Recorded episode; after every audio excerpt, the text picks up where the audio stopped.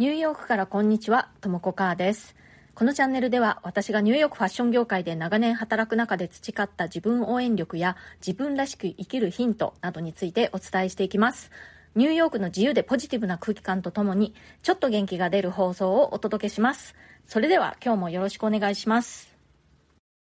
はい、今日はですね、ミニマリストに憧れているけれどもミニマリストになりきれない自分に対してこうネガティブな思いを抱いている方に対してお話ししたいと思います。なぜそういうお話をしようと思ったかというとですね、私はいろんな方のファッションのご相談に乗る機会っていうのが多いんですけれども、その中でね、洋服は結構持っているんだけれども、今着る服がないというふうに感じてしまって、で、断捨離をしてね、すっきりとクローゼットを整えて、でこう着るものにも悩みたくないっていう方がいらっしゃいます。で、そこでそういう方たちがどうするかっていうと、こういわゆるねミニマリストシンプルに暮らしている人たちのワードローブとかを見て参考にしようと思うんだけれどもどうもねこう心が弾まない自分にはちょっと合わないのかなって思ってしまってじゃあどうしたらいいんだろうと、まあ、そこで止まってしまうということがありますでねここでちょっとこう誤解があるなって思うことが多いんですけれども私はねそのファッションスタイルとしてのミニマリストっていうのとライフスタイルこう生活としてのミニマリストって違うって思うんですよね。どういうことかっていうとですね、えー、ファッションスタイルとしてのミニマリストっていうのは、まあ、大体ねこう無地のベーシックな色もう白黒ネイビーベージュとかそういったニュートラルな色を中心にワードローブを組んでいて柄があるとしてもボーダーぐらいという感じのねシンプルなワードローブなことが多いと思うんですけれども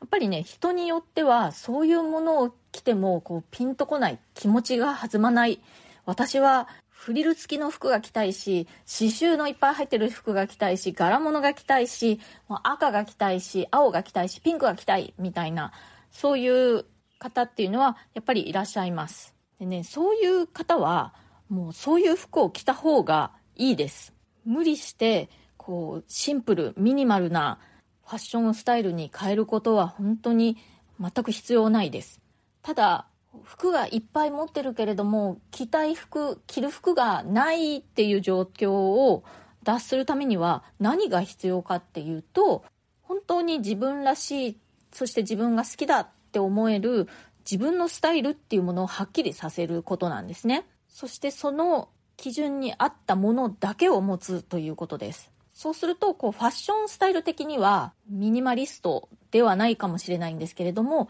ライフスタイルとしてはミニマリストとまでは言わないかもしれないですけれども、本当に自分の好きなものだけを持ってすっきりと暮らすっていうことができるようになると思うんですね。そうすると、まあ、本当の、ミニマリスト、ミニマルなファッションスタイルを持つ人は、まあ、もしかしたらね、服は全部で10着で済むかもしれないけれど、ミニマルではない自分の本当に好きな自分が納得いくファッションスタイルで揃えるとするともしかしたら服の数としてはもうちょっといってしまうかもしれない。もしかしたら30着とか必要かもしれない。けれどもう服100着持ってるけどどれもピンとこないという状況からは脱することができるわけですよね。そう30着がどれもこうお気に入りだし活かせるという感じになると思います。でね私が長年働いているニューヨークのファッション業界そこで働くファッションデザイナーたちっていうのは割とそういう人が多いです。ファッションスタイル自体はねあんまりこうミニマリストミニマルなスタイルの人ってほとんどいない感じですね割と癖の強いアイテムを好む人だとか、こう柄物が好きな人も多いし、全身いつもモノトーンの人っていうのもいるんですけれども、一点一点が割と個性的なアイテムだったりします。ただ、それぞれね、持ってる服の数っていうのはそんなに多くないと思うんですよね。むしろどちらかというと、服の数自体はね、そんなに多くないと思うんですよね。ただ、もう自分の本当に納得いく厳選されたアイテムを持っているという感じで、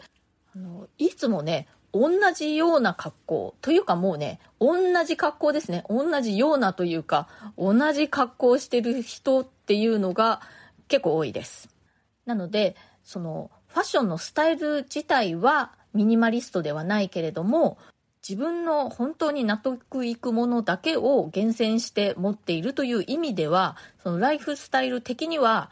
ミニマリストって呼べるかわからないですけれどもね、無駄がないという、えー、感じがします。でここでやっぱり重要なのは、本当に自分が納得いくものだけを身の回りに持つということであって、そのもの自体がミニマルでシンプルである必要っていうのは必ずしもないっていうことなんですね。で、そのお洋服なんかでね、個性的なアイテムだと確かにそのいわゆる着回しっていうんですか？組み合わせる時にあまり潰しが効かないっていうのかな、うん、あの決まった組み合わせしかできないっていうことはあると思うんですよね。でもその1パターン2パターンでもそのアイテムを使ったコーディネートを身につけている時にすごくそれが素敵で、えー、自分も気に入っていてねハッピーになれるのであればもうそれでいいと思うんですよね。うん、あの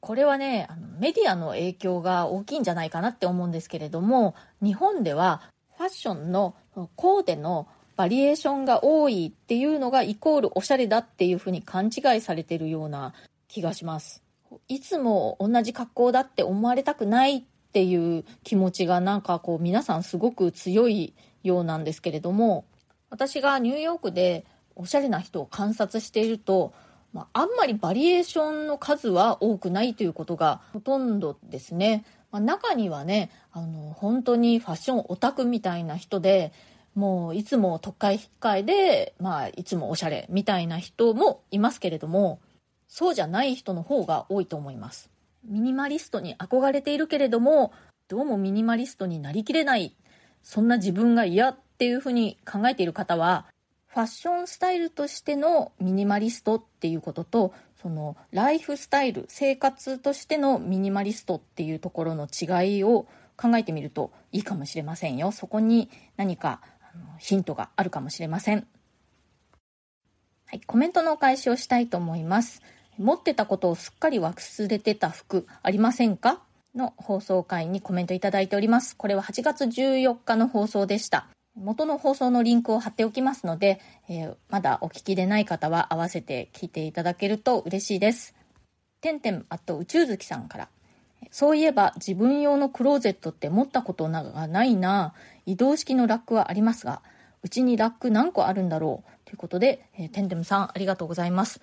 ご自分のクローゼットを持ったことがない。それはそれですごいですね。じゃああの収納はご家族の方とこう共有のクローゼットっていうことでしょうかね。まあ、あのラックにかけられてるのかもしれないですね。ラックはね以前は私も利用してたんですけれども今は一つも持ってないですね。学生時代なんかはこう収納のない部屋に住んでたこともあってそうするとどうしてもこうラックが必要だったんですけれども収納が充実しているという条件で住むところをね、探すようにしてからは、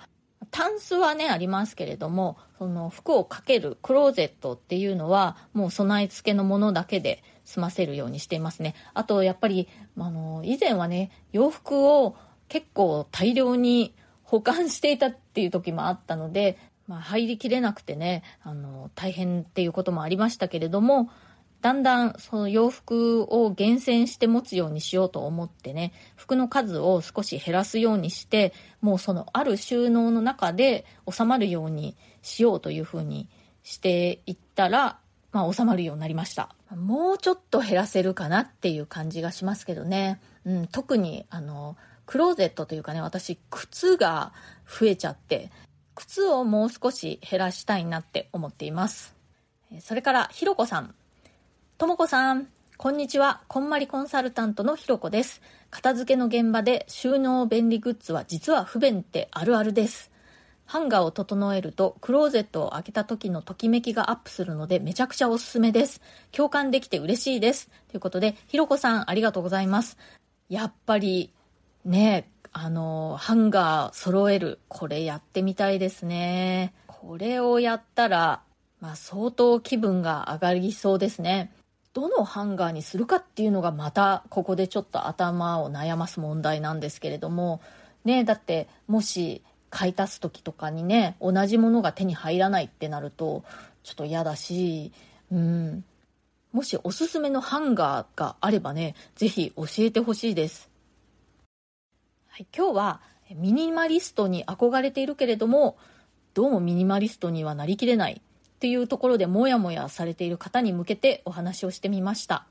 大事なのはファッションスタイル自体がミニマルかどうかってことではなくて本当に自分の気に入ったものだけを厳選して持っているかっていうことだと思うんですね。でその持っているもの自体がシンプルでミニマルなものでなくてもいいと思うんですよ。でそうすると着回しとかできないしいつも同じ格好になってしまうのが嫌だって思われるかもしれないんですけれども私はいつも同じ格好になってしまっていいと思うんですね。ただそれが本当に自分の納得のいく気に入ってるものであるっていうことが大事だと思います。人にねいつも同じ格好だって思われるのが嫌だって思うかもしれないんですけれどもあんまりねあの人は人のことをそんなに気にしてないですよ。それよりもいつも自分が納得いくスタイルでであのハッピーでいるっていうことが大事だと思います。でねそういうあのいつもこの人同じ格好だなっていう人を見た時にでもそれが素敵な格好であるとその人ってすごくこうあこだわりがあって